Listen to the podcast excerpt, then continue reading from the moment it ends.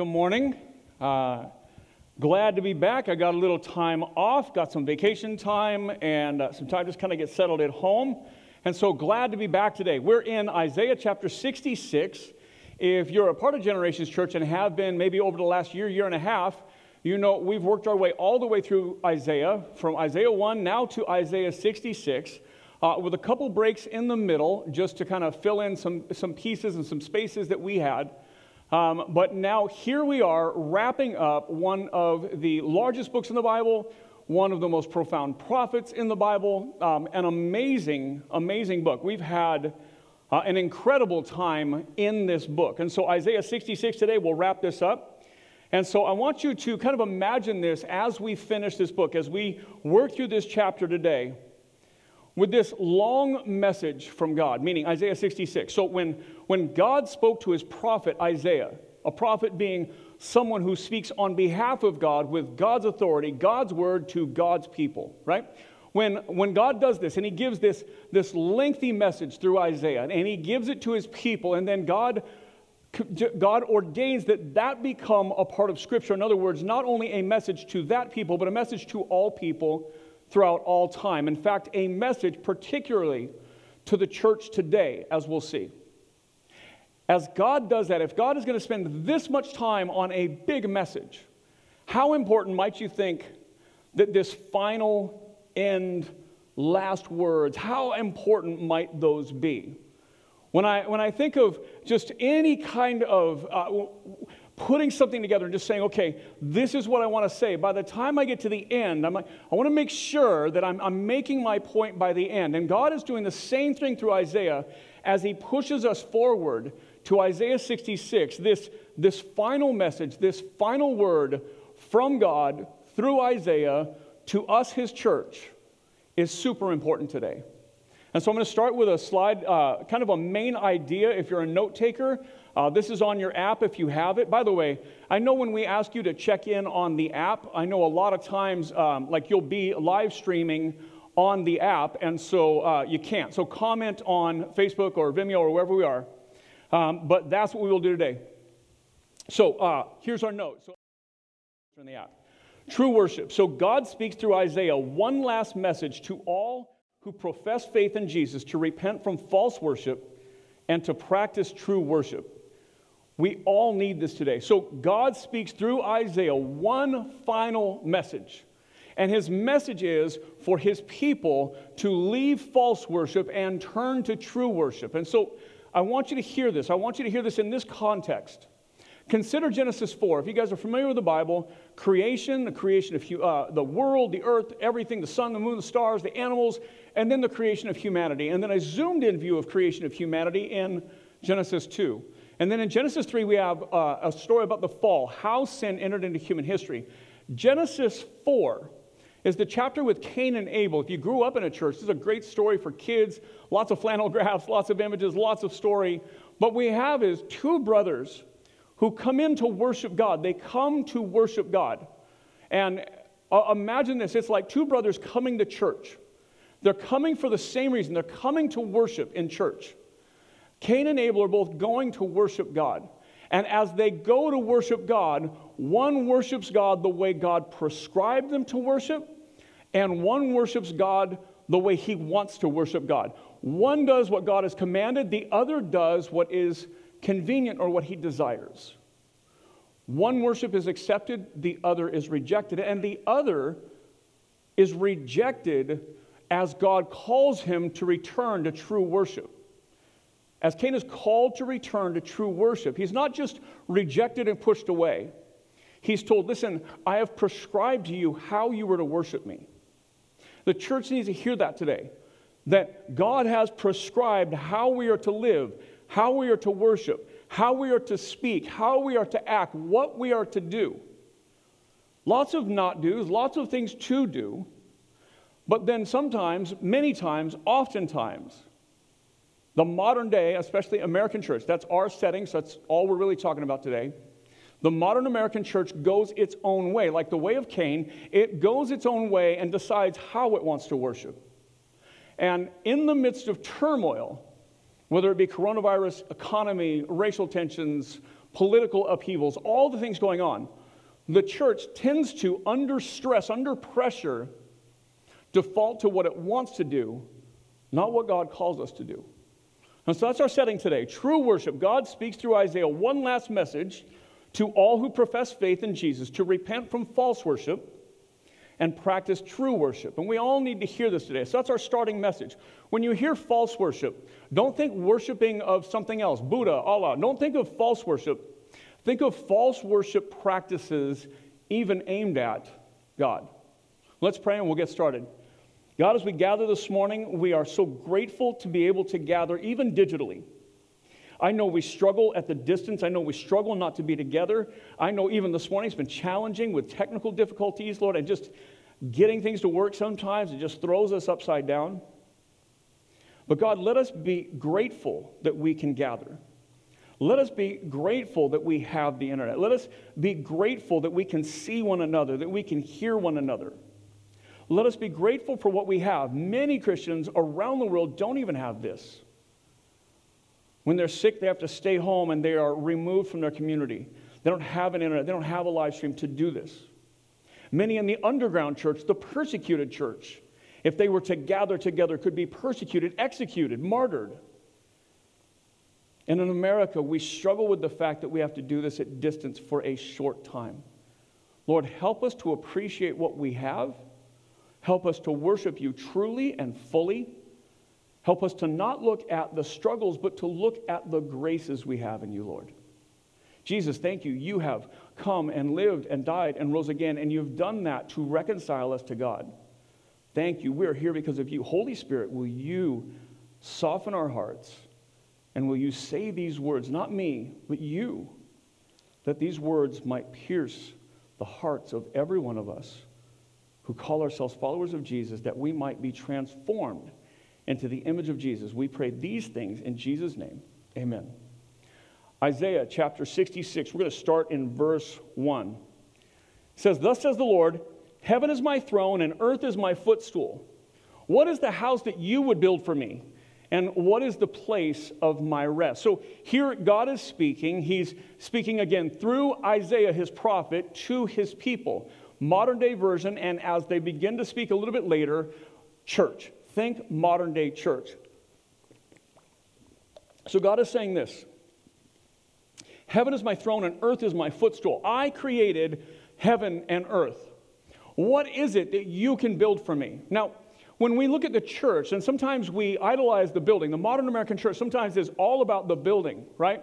What do we have in the building? What can we do about the building? How do we gather in the building? And we miss the idea that the church is God's people, whether we're gathered or scattered. Church worship, family worship, is when we gather, but the church, we are a people that are the church. And this, if, if one thing that coronavirus, this pandemic, this social distancing, the staying at home stuff, if one thing has been revealed more clearly than anything, it is that most churches don't know how to be a church without a building. And that if we don't gather, if we don't have this physical locality, if we don't have this location, this address that we call our own, how can we be the church? And it's more than just can we meet online or can we do this, but it's, it's more about how can I, as the church, or you, as the church, care for one another? How can we be there in the absence of a formal gathering? And so it's, it's sometimes so caught up in what we do that we miss that being the church is what God has called us to. So God is saying, listen, I created the heaven and the earth. I gave you the very wood to build the buildings out of. I gave you, I created everything. What is it you're going to add to? What is it you're going to build for me that would be any better?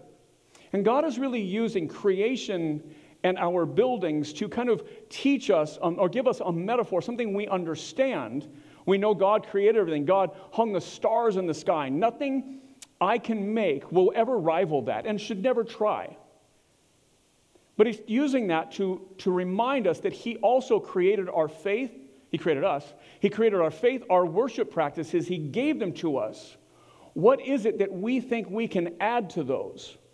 Right? So now, worship, when he talks about, well, what have you built for me? When he talks about our worship, he's using either the temple, the tabernacle, the, the church, the modern day building to remind us that as we practice our faith, we practice our faith as He created. He's creator. What He created is best. What we do is we try and add on to it, and that's never good. So here's a note for you God chooses how we worship. God compares a church building to His creation, revealing what our efforts look like compared to God's ways to worship Him, God's way to worship Him. What do we add to our faith today, trying to make what God has made better? What is it that we try and add today to make it better? And I'll just give you some things. And, and, and I don't think any of these things are inherently evil necessarily, but sometimes we get caught up in them. So, right now, uh, if, if, if, worship, does worship need to be with a, a big band or with something engaged? Does it have to have a lot to it, or can it just be Joe on a guitar, Joe and Chanel up here? Can it be simple and is it the same? Do we, re- do we worship the same way no matter if it's small or big, no matter if it's fast or slow or loud or quiet, no matter if it's a song written in the 1800s and we call a hymn or a modern day version, if it's a psalm or something? How do we respond to it? And so we get caught up in the medium, in the, in the pieces that we bring to it, and oftentimes miss that it is about me proclaiming God's goodness. It is about you proclaiming God's mercies and grace over us. And sometimes we get just kind of all caught in the middle in the things we add to it and can't find our ways to worship without all that. Uh, a, a, person I know who uh, is a monk, my uncle, who is a monk, who, yes, I call my uncle. That's for another day. Anyhow, he uh, was noting he's an Orthodox Christian, so uh, without going into that, they do communion or the Lord's Supper, the Eucharist, they do it in silence. And he's noted that Protestant Christians, evangelical Christians, often do it with music behind. And it's just foreign to him that, that it's not a moment of silence and contemplation, but that we fill everything with noise. And I just reminded me, I don't think there's a right or a wrong necessarily, but there was a truth to it. One, that we don't often do it in silence. We get caught in that. We get nervous in that. We get anxious in that. So we fill these things, we add to them because we have to ask ourselves is, is communion not enough for us to be engaged in the moment? Is is, is a means of grace that God has given us. That the, the celebration of Christ's body broken, his blood shed, is that not enough to engage us fully with God in that moment without anything else? And that's just a struggle. And, in the church, we have just built these things, these, these ways that we do things, and sometimes we get outside of them, it throws us upside down. Sometimes small ways, maybe like music, or big ways like this when we have to gather digitally. I've talked to so many people, and the struggle right now of staying close and connected to God, not just to one another, is present right now in this distancing version of church. And so we have some answers for that, some things we want to do differently. You'll hear from us this week, but just, just imagine that for a minute. Is God's word, is worship, is prayer not enough, even if it's at distance? Do we have preferences? Sure. But is it not enough, even at distance, to do the things that God has called us to do? That's what God is saying. I've created everything, and I've given you this. What can you add to it? Verse 2 All these things my hand has made, and so all these things came to be, declares the Lord. But this is the one to whom I will look he who is humble and contrite in spirit and trembles in my word. So let's define what we're talking about, right? God has created how we are to live life, right? Living in other ways is sin. God has created how we are to be forgiven of sin, right? Any other ways are just adding sin to sin. God has created how we are to thank Him. Any other ways are sin. And so God has given us this, and He's saying, What are you adding to it? Now, I'm not suggesting that music behind communion is sin, but I am suggesting there's a flaw or a problem in us when we can't seem to engage in communion without it. Or, church is when worship songs are sung. Church is when God's word is proclaimed, when prayer is corporate. When I say word corporate, it clearly requires some definition. That we are a corporate body meeting together right now, but it is digitally. And, I, and I'll give you this I want to be back together too. Uh, there is something about being together. But if we can't do this at distance, is the, is the flaw not in us somewhere? Is there something not missing when it's not enough to worship God, when it's not enough to hear God's word proclaimed, when it's not enough? And, and admittedly, we want to be back together. And admittedly, sometimes we have tech issues and it doesn't come across as well. Is there not something in us that is striving for the things that we add on? God says this Here's the one to whom I will look, he who is humble and contrite in spirit and trembles at my word. He who is humble, contrite in spirit, and trembles at my word. So, as we kind of pivot to the things we've added to our faith and we start looking at some new ones, as we wrap up Isaiah, let me ask you this question Is humble and contrite in spirit and trembles at my word, trembles at God's word, is that what the American church looks like today? One of the biggest problems we have is when the Christians, American Christians, post on social media about positions and disagreements is this what they sound like humble and contrite in spirit, trembling at God's word?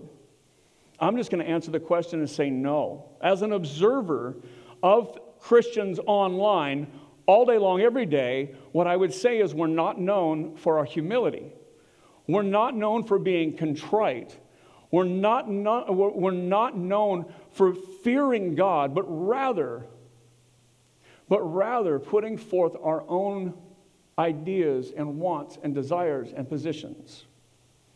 We might even sometimes say that the things that we're championing are because we fear God, but we miss all the other things that God has called us to, like the way we speak, like humility. Isaiah is making, uh, not, there's no disclarity here that God is looking for the humble and contrite in spirit someone who trembles at God's word. So you can maybe tremble at God's word, maybe you're fear, fearing God only, but are you humble and contrite?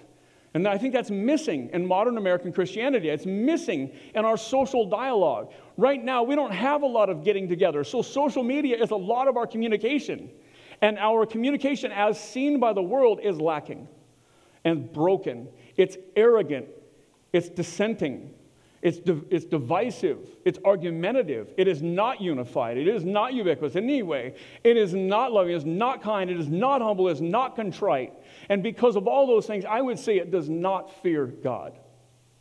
Verse 3 He who slaughters an ox is like one who kills a man. He who sacrifices a lamb is like one who breaks a dog's neck. Here's what he's doing God is comparing something that is true worship to something that is false worship. He who slaughters an ox, verse 3, is like one who kills a man. So, slaughtering an ox, true worship. Killing a man, sin. He who sacrifices a lamb, true worship, is one like who breaks a dog's neck, sin. He who presents a grain offering, worship, is like one who offers pig's blood, sin. He who makes a memorial offering of frankincense, true worship, is like one who blesses an idol, sin. These have chosen their own ways, and their soul delights in their abominations, right? As God compares true worship with false worship or sin, God is pointing out that the one who does this is like the one who does that. The one who offers true worship, the prescribed worship, is like the one who's offering to idols. What he's saying is that all of the people, the people that proclaim to be mine, even though they go through the motions, are just like the world around them. Isaiah's number one critique of people that profess to have a faith in God, modern day Christians, followers of Jesus. Isaiah's number one critique of people who profess to follow God is that they look just like the world around them, the unsaved, not following God world around them.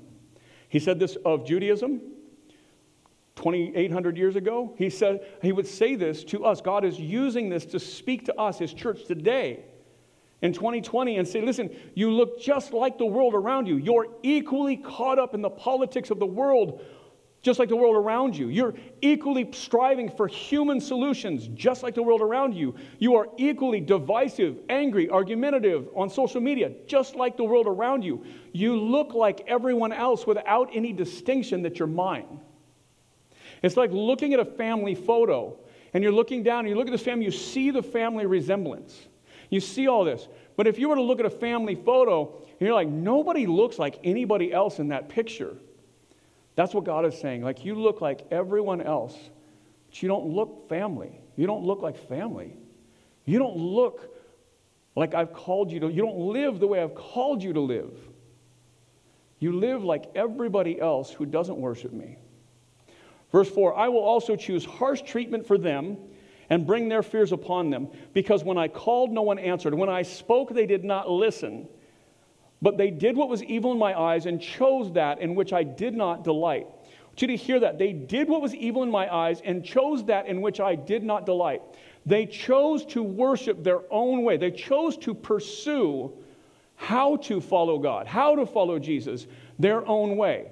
It's like packing up and saying, you know what, man, I don't like this church over here because they're hypocrites, and I don't like this church over here because they're hypocrites. So I'm just going to grab my Bible and go off into the woods, just me and my family, and I'm going to follow Jesus my way.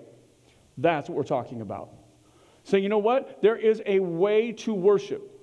There is God's prescribed way to live as a follower of Jesus. And he says, But they did what was evil and chose that in which I did not delight. Remember, Cain and Abel. Abel brings his best, just like God has called him to. Cain brings what is convenient, what is acceptable by his standards to give away. Abel does what God says, Cain does what he wants. God accepts Abel's, God rejects Cain's and calls him to repentance.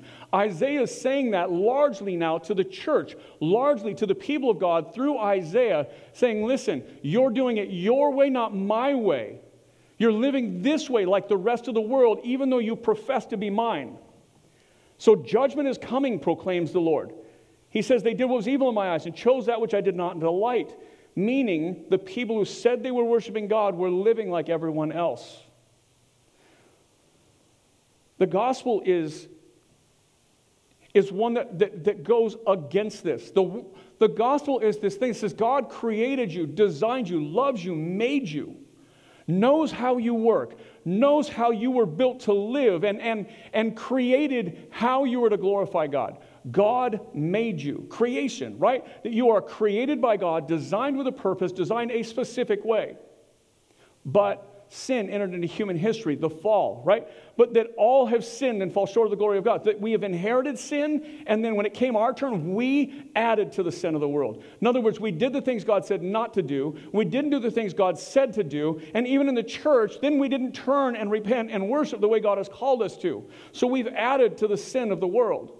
And the result of sin is death whether that means spiritual death or even death to our human bodies. If sin had never entered into, into human history, there'd be no things like coronavirus or poverty or racism. Those are all the result of a broken world, the world we live in and the world we've contributed to. Even we, the church today, who know better, have contributed to that. That we contribute to the sin in the world.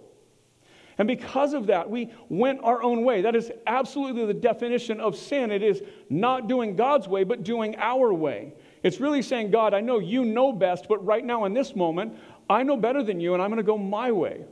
And because of that, there's this separation between humanity and God. And so God desires that relationship. So God enters into the human story. God, the Son, the second person of the Trinity, Jesus, becomes flesh. The uncreated, eternal, from the beginning creator, Jesus, enters into human history, puts on flesh, and lives the life we are called to live, lives according to the way God designed us to live.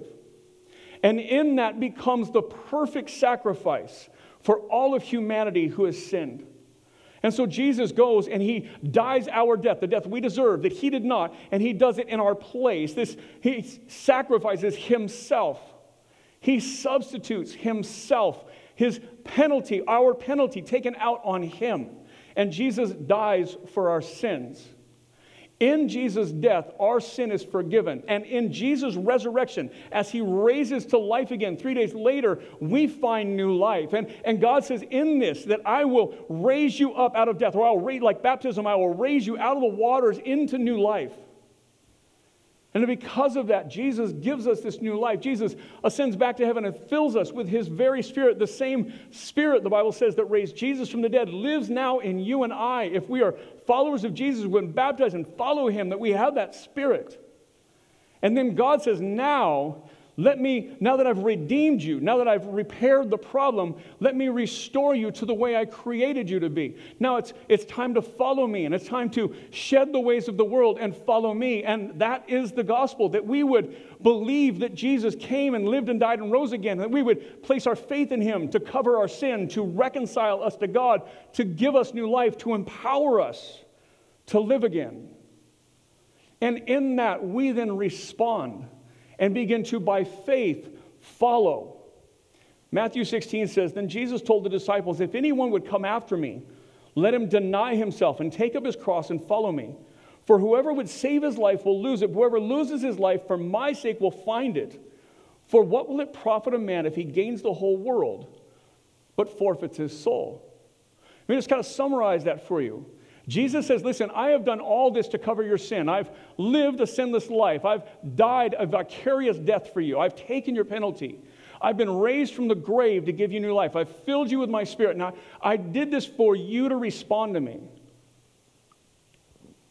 And a right response is to no longer pursue self like the rest of the world around us, no longer to pursue the things of this world no longer be consumed with the things that everybody else is consumed with, but rather to be filled with the Spirit, to be consumed with Jesus, and to follow after Him. Deny yourself, take up your cross daily, Jesus says, and follow me. That we would lay down this life and that we would follow Jesus, whatever that might mean for us. That we would lay down sin, yes, but we would also lay down the concerns and the solutions of this world. Voting in the next right president is not the solution for this world. Following Jesus is the solution for this world. Following Jesus is the solution for this nation. If the church would rise up and be different from the culture around us, people would see an alternative that would work. People would see a solution in Christ. Verse 5 Hear the word of the Lord, you who tremble at his word. So he says, Listen, there are some that are listening, there are some that want, that, to, that want to follow. He says, Your brothers hate you and cast you out for my name's sake. And they have said, Let the Lord be glorified, that we may see your joy. But it is they who we put to shame. Right? He says, There are those who profess faith, but push you out, reject you because you're truly following God and not following the world. He says, Listen, that's going on. That's alive in the church today. Verse 6 The sound of an uproar from a city, a sound of the temple, the sound of the Lord rendering recompense to his enemies. So now, as Isaiah winds this story up, he is one last time calling out the problem in the faithful people, people that profess to be followers of God. He's saying, Here's the problem you still look like the world around you. I'm calling you to something different. I'm calling you to pleasing me, pleasing me only. Do this. Follow me. I have given you what you need. I've given you, in fact, the life I have called you to is better than the other life. You just need to leave that and follow me. And then God is reminding us that also judgment is coming. Judgment will come on those who profess faith but don't follow God, just like those who don't profess faith and don't follow God. It is living in Christ that saves us, following God, that, that, that it is Jesus who saves us. And that we know that as we begin to live for Jesus, we see the result. We see the implication as we are living different. Our, our works don't save us, but our works show us what we truly are inside. That as we are transformed by Jesus, you will see that on the outside. You will see us living distinctly differently from the world. So now God says, reminder that judgment is coming. And so I just want to give like kind of a, a little caveat. When people today talk about end times, they often get caught up a lot in signs and symbols and prophecies and things and try and create charts and graphs and timelines of what will happen between now and the end. Many of those things are not talked about in Scripture. Many of those things are added into things that will happen all the time, and people keep looking. Even when Jesus says, Listen, earthquakes, wars, rumors of war, those aren't signs of the ends. Those aren't, that's not it. Don't worry about that. Then people hear wars and rumors of wars, and then they go, oh, it's the end, right?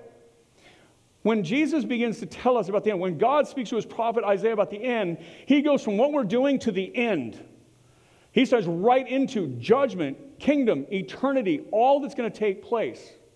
Now, you can get caught up in all the things in the middle, but it is a modern American distraction to be constantly trying to figure out is this the mark of the beast? Is this this? Is this that? Is this the one rule? It is a distraction of the American church.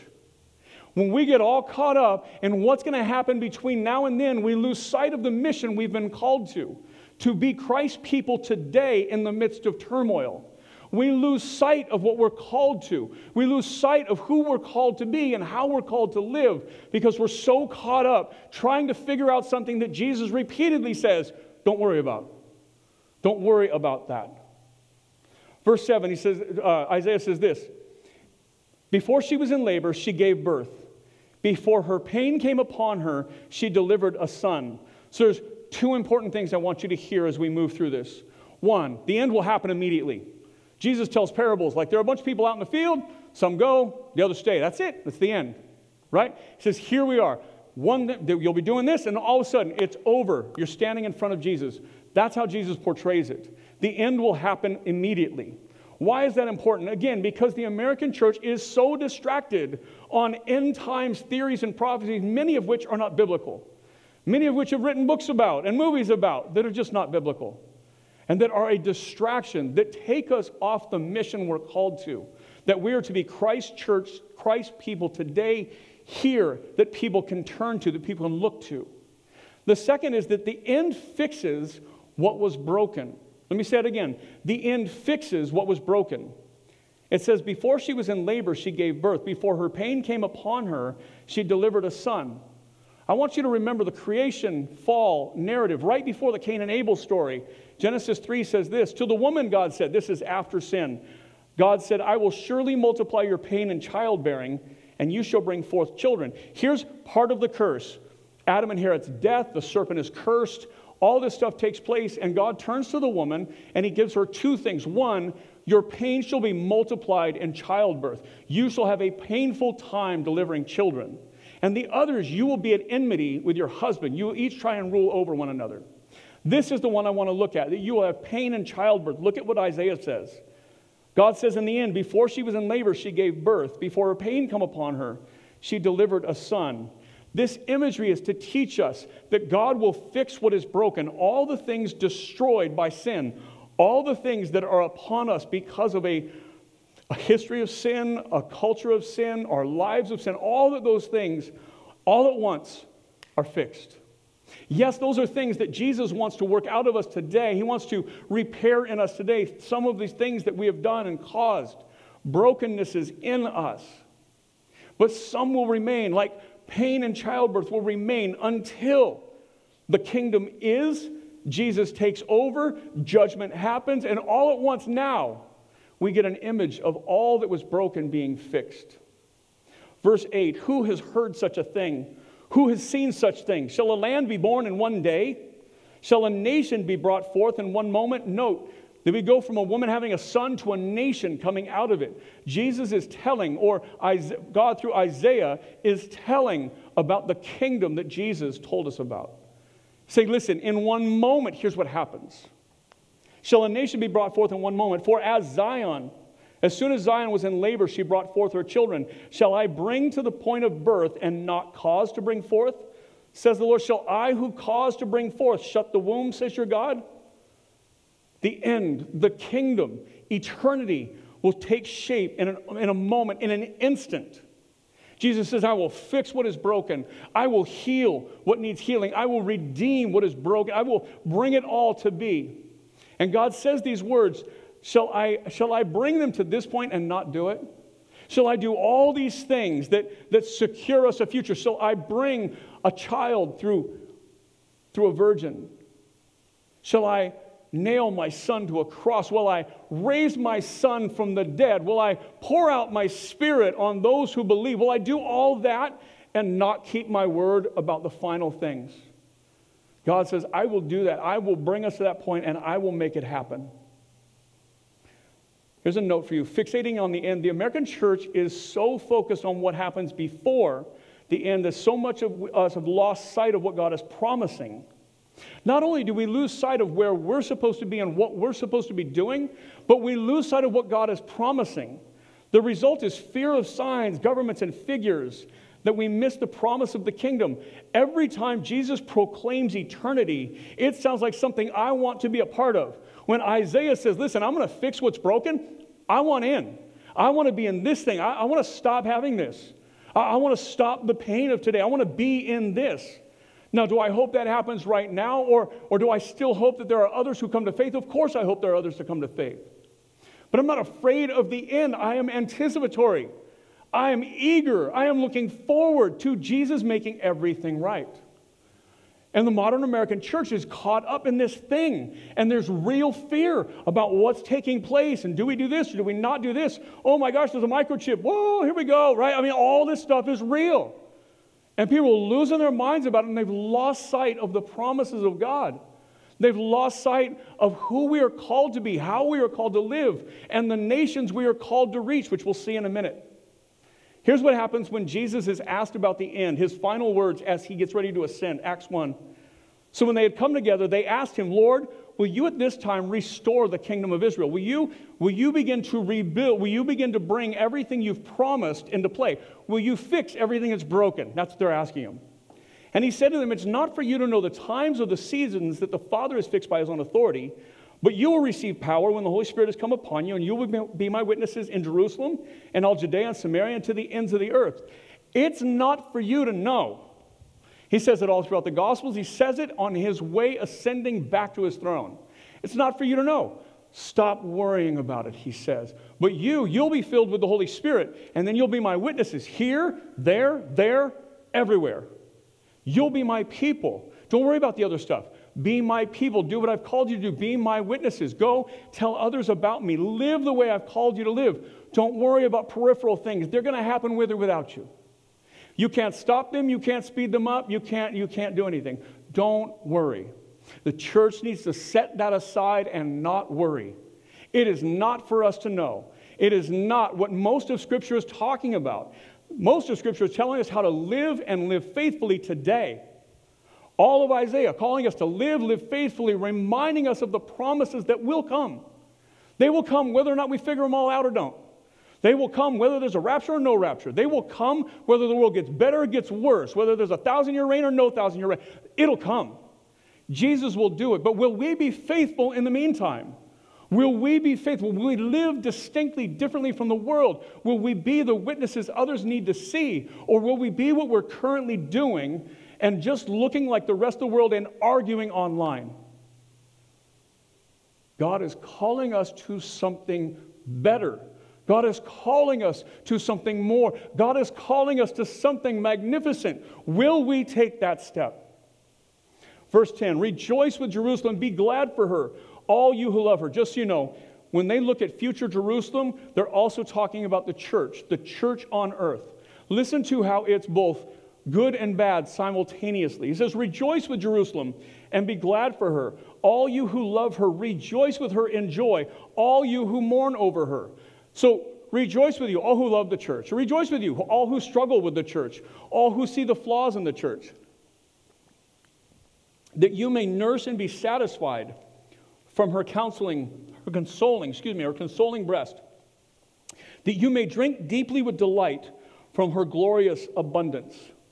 Here's this image like a young mother nursing her child. That child has a flawed mother. I don't care who the mom is and who the child is. That child has a flawed mom. But that mom nurses that child perfectly. That, that mom gives everything to console and feed and strengthen that church. That's that child. That's the church today. The church, in all its mess, in all its brokenness, in all of it, God still uses the church to console, to strengthen, to build, to grow his people. God doesn't then leave the church behind like, ooh, that thing's a mess. I'm going to go over here. We don't leave the church. We're called to be the church, be in the church. In fact, if we were better, the church would be better. That if we were more focused on God, the church would come around. The only reason that the church is filled with hypocrisy and sin is because we're a part of it. The sin's in us, not in Scripture, not in Jesus, not in the building. It's in us. We are the problem. That's why we don't talk a lot about what everybody else should do in the world and why they're all sinful and going to hell. We talk about why we're broken and not glorifying God. We, the people who profess Christ. Because it's about us. If we change, then the world will see us. In fact, let me say that a better way. If we change, then the world will see Jesus and they will want Jesus. Because there's nothing about Jesus not to want. And if they saw Jesus, if they saw Christ in us, they would want what we have. And if they want, if they got that, if they were able to receive it, they were able to be consoled at the breast of a mother, if they were able to find their strength in the church because we have changed, then more people would change. Then the world could be changed. And then maybe the kingdom could come. Maybe then Jesus would fix everything that's broken. Maybe then. Be glad for her, all you who love her. Rejoice with her in joy, all you who mourn over her. The church may be imperfect, but we are the church. Let's fix us. That will fix the church. So, a note for you our problem today Isaiah calls out the self involved, infighting church to turn and be a hope for the nations instead of focusing on our discomfort of worshiping at distance. We need to rejoice in God who hasn't changed. We need to be the solution for others. We need to turn and be joyful. We need to be a different people. We need to not lament that we're at distance, though we want to be back together.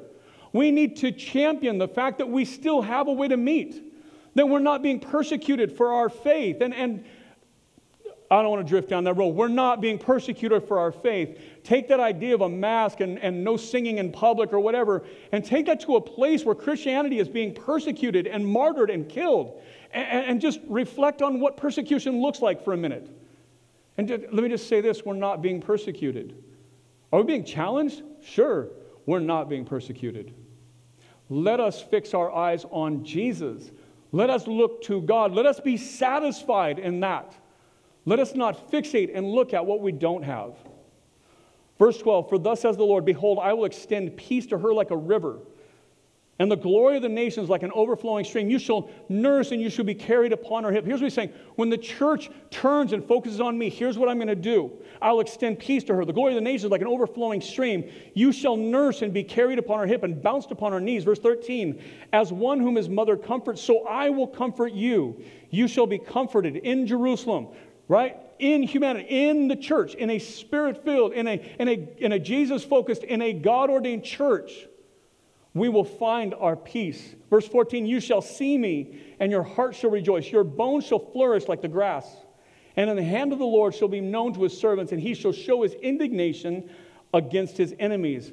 Enemies, those who are outside, those who are against, those who won't get on board. Let God show his indignation. That doesn't need to be for us. Verse 15 For behold, the Lord will come in fire, and his chariots like the whirlwind, to render his anger in fury and his rebuke with flames of fire. For by fire will the Lord enter into judgment, and by a sword with all flesh. And those slain by the Lord shall be many, those who sanctify and purify themselves to go into the gardens, following one in the midst, eating pig's flesh. Listen to verse 17. And the abomination and mice shall come to an end together, declares the Lord. Those who sanctify and purify themselves, those who go through the ritual practices, they show up for church. They put something in the offering. They attend a Bible study. They go through it, but their heart's somewhere else. He says they're eating pig's flesh. They're out there embracing the world. He says they shall come to an end altogether, declares the Lord. Verse 18 For I know their works and their thoughts, and the time is coming to gather all nations in tongues, and they shall come and see my glory. God's judgment is right. He says, I know their thoughts. You get to see their actions. Barely do you ever get to see their heart revealed through all their actions. They can cover that up. I know their thoughts. I know their heart. I judge them truly. Verse 19, and I will set a sign among them, and from them I will send survivors to the nations, to Tarshish, to Pul, and to Lud. And draw, Lud, that's where my people come from. Lud, Ing, town. No, I'm just totally making that up. All right. And to Pul the bow, to Tubal and Javan, to the coastlands far away that have not heard my fame or seen my glory and they shall declare my glory among the nations. Here's what he says I will send from them. I will destroy the ones that don't belong, and I will send from the remainder. I will send from the survivors, the true followers, the true church. I will send them. And they shall declare my glory among the nations. Note that there's always this turning of the church towards the world not towards one another, not infighting, not even just clinging to one another, hanging on for dear life until the end, but that we are so consoled with Christ, that we are so strengthened by the church, that we are so ready for everything else, that we are out into the world bringing everyone else the message of hope, of faith, of Jesus. that we are made strong and we go out and we become witnesses for Jesus. Verse 20, and they shall bring all your brothers from all the nations as an offering to the Lord. Many will come to faith. On horses and in chariots and in litters and mules and dromedaries. I tried to look that up. That's a camel, by the way. To my holy mountain, Jerusalem, says the Lord. Just as the Israelites bring their grain offering in a clean vessel to the house of the Lord, that clean vessel just as the Israelites bring an offering in a clean vessel, it's a message in a clean vessel that we are to be that clean vessel, that we are to be pure, that we are to obey God, that we are the, we are the ones that carry that message, that we are to be pure. Verse 21 And some of them also I will take for priests and Levites, says the Lord. So, what does a renewed and redeemed church look like? It'd be a church that sees the world as mission. Jesus sent out the church to, read, to reach the world. Today, the church in America is declining from self centeredness and division. True worship means laying down our self interest and focusing outward towards the lost. Today, the church has become all about me. It's all about you. It's all about me. It's all about our preferences, our likes, and our dislikes. It's all about, well, that person on the other side of the room did this, and I don't like that. Or this, we changed this leader, or this thing, or this happened. It's all about us. A real, true, redeemed church is fixated on Christ, it is, is focused on God, is empowered by the Spirit, and is reaching out to the world. Verse 22 For as a new heavens and a new earth that I make shall remain before me, says the Lord, so shall your offspring and your name remain. From new moon to new moon, and from Sabbath to Sabbath, all flesh shall come and worship before me, declares the Lord. As Jesus looks into his kingdom, in the Gospels, we're told how he paints this picture of every tongue, tribe, and nation worshiping together. God does the same thing through Isaiah. He looks forward to the kingdom of Christ, and all nations are coming. All nations are worshiping together. All people. And then all these people are gathered together, and they're gathered around one thing. It's about what they have in common, not how they're different. Today, and especially in America, in a political season, it is, it is politics of division. It's about this color or this demographic or this gender or that or whatever. It's everything divided. And yet in the kingdom, we see every tongue, every tribe, every nation. We see everyone gathered around Jesus. It's about what they have in common, not what separates them. Verse 24 And they shall go out and look on the dead bodies of the men who have rebelled against me. For their worm shall not die, their fire shall not be quenched, and they shall be an abhorrence to all flesh. The final verse in all of Isaiah looks out, and eternity has already begun.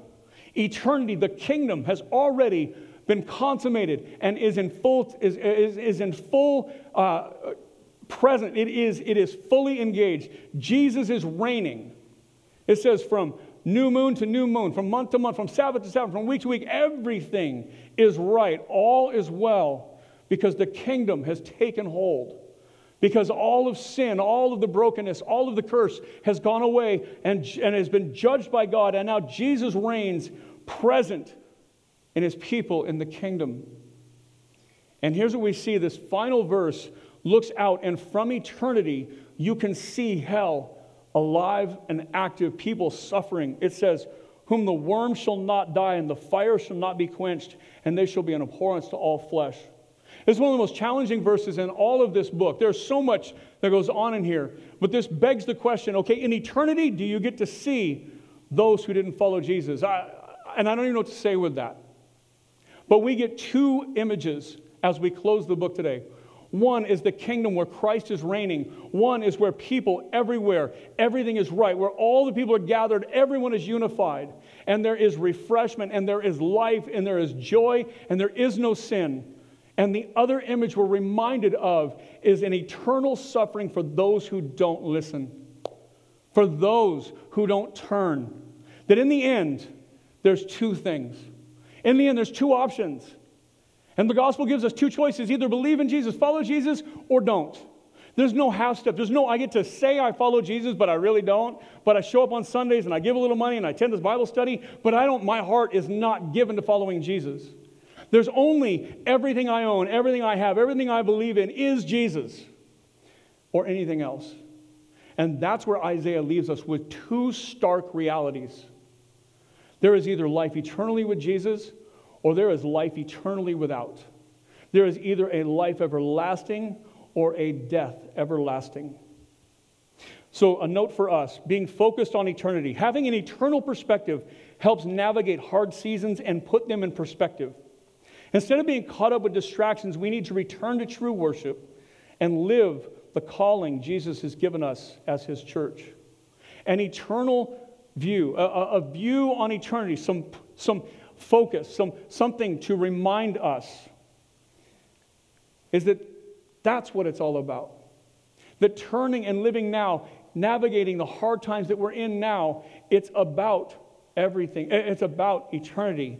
Everything now points us to that. And all of the struggles, all of the problems we've taken away now, live our life that we've been called now as the church, live our life to the nations now. Let me give you two quick verses and I will pray for us. Romans 12 says this I appeal to you, therefore, brothers, by the mercies of God. Paul saying, I appeal to the church to present your bodies as a living sacrifice, your whole life, holy and acceptable to God, which is your spiritual worship. Do not be conformed to this world, but be transformed by the renewal of your mind, by, that by testing you may discern what is the will of God, what is good and acceptable and perfect. I appeal to the church, Paul says, that you would give everything, your whole life, to following Jesus. And then the author of Hebrews says this Consider him, meaning Jesus, who endured from sinners such hostility against himself, that you may not grow weary or faint hearted in your struggle against sin. You have not yet resisted to the point of shedding your blood. We need to hear that that's persecution, that when we die for our faith, that's persecution. But right now, don't give up. Don't lose sight. Don't miss the big prize. Don't miss all that God has for us, both now and eternally. Don't miss it by being too myopically focused on today, on ourselves, on our culture, on the world that we live in. Let's pray. Jesus, we love you. You came and entered into our story and did it perfectly. You give us life. Jesus, you came and you lived fully the way God has called us to live. And you did it here you did it to give us that life through your spirit. You, you did it so that we could be different, so that we could not only see it, but that we could inherit it. Forgive us that, like the people of Isaiah's day, we have the same confession. When Isaiah sat and he saw a glimpse of you, Jesus, he says, Woe is me, I'm undone, I'm going to die because I'm a man of unclean lips and I live with a people of unclean lips. Our words, our action, our deeds, what we say is our sin, Isaiah said. And I would say the same today Jesus, forgive us. Forgive your church because we speak and act like everyone else who is not your church. Help us to be changed. Our hope is that from your throne comes that that burning coal to fix us, to redeem us, to heal us. You have given us that. You've given your life and your spirit to empower change. As we wrap up this book, as we, as we kind of put a, a period at the end of this long series, this long, protracted message about how you want to bring about a beautiful eternity, you remind us that it comes through us and that we are called to sacrifice what we want today for you and what we inherit is greater than anything we could possibly lose. In fact, what we inherit today is better than what we give up. Nevertheless, eternity, where you fix everything that is broken, where even the pain of childbirth is that image of all that has been started from sin all the way back that we have inherited, all of it goes away. Jesus, you have already lived and died and rose again. You have accomplished everything. And just as Isaiah said, What will I have all the way go to labor and not have a child? No, you will bring to completion what you have started. You will bring us eternity, and it will be right. Jesus, help us to trust in you, to live for you, to pursue you, to follow you today. It's in your name we pray. Amen.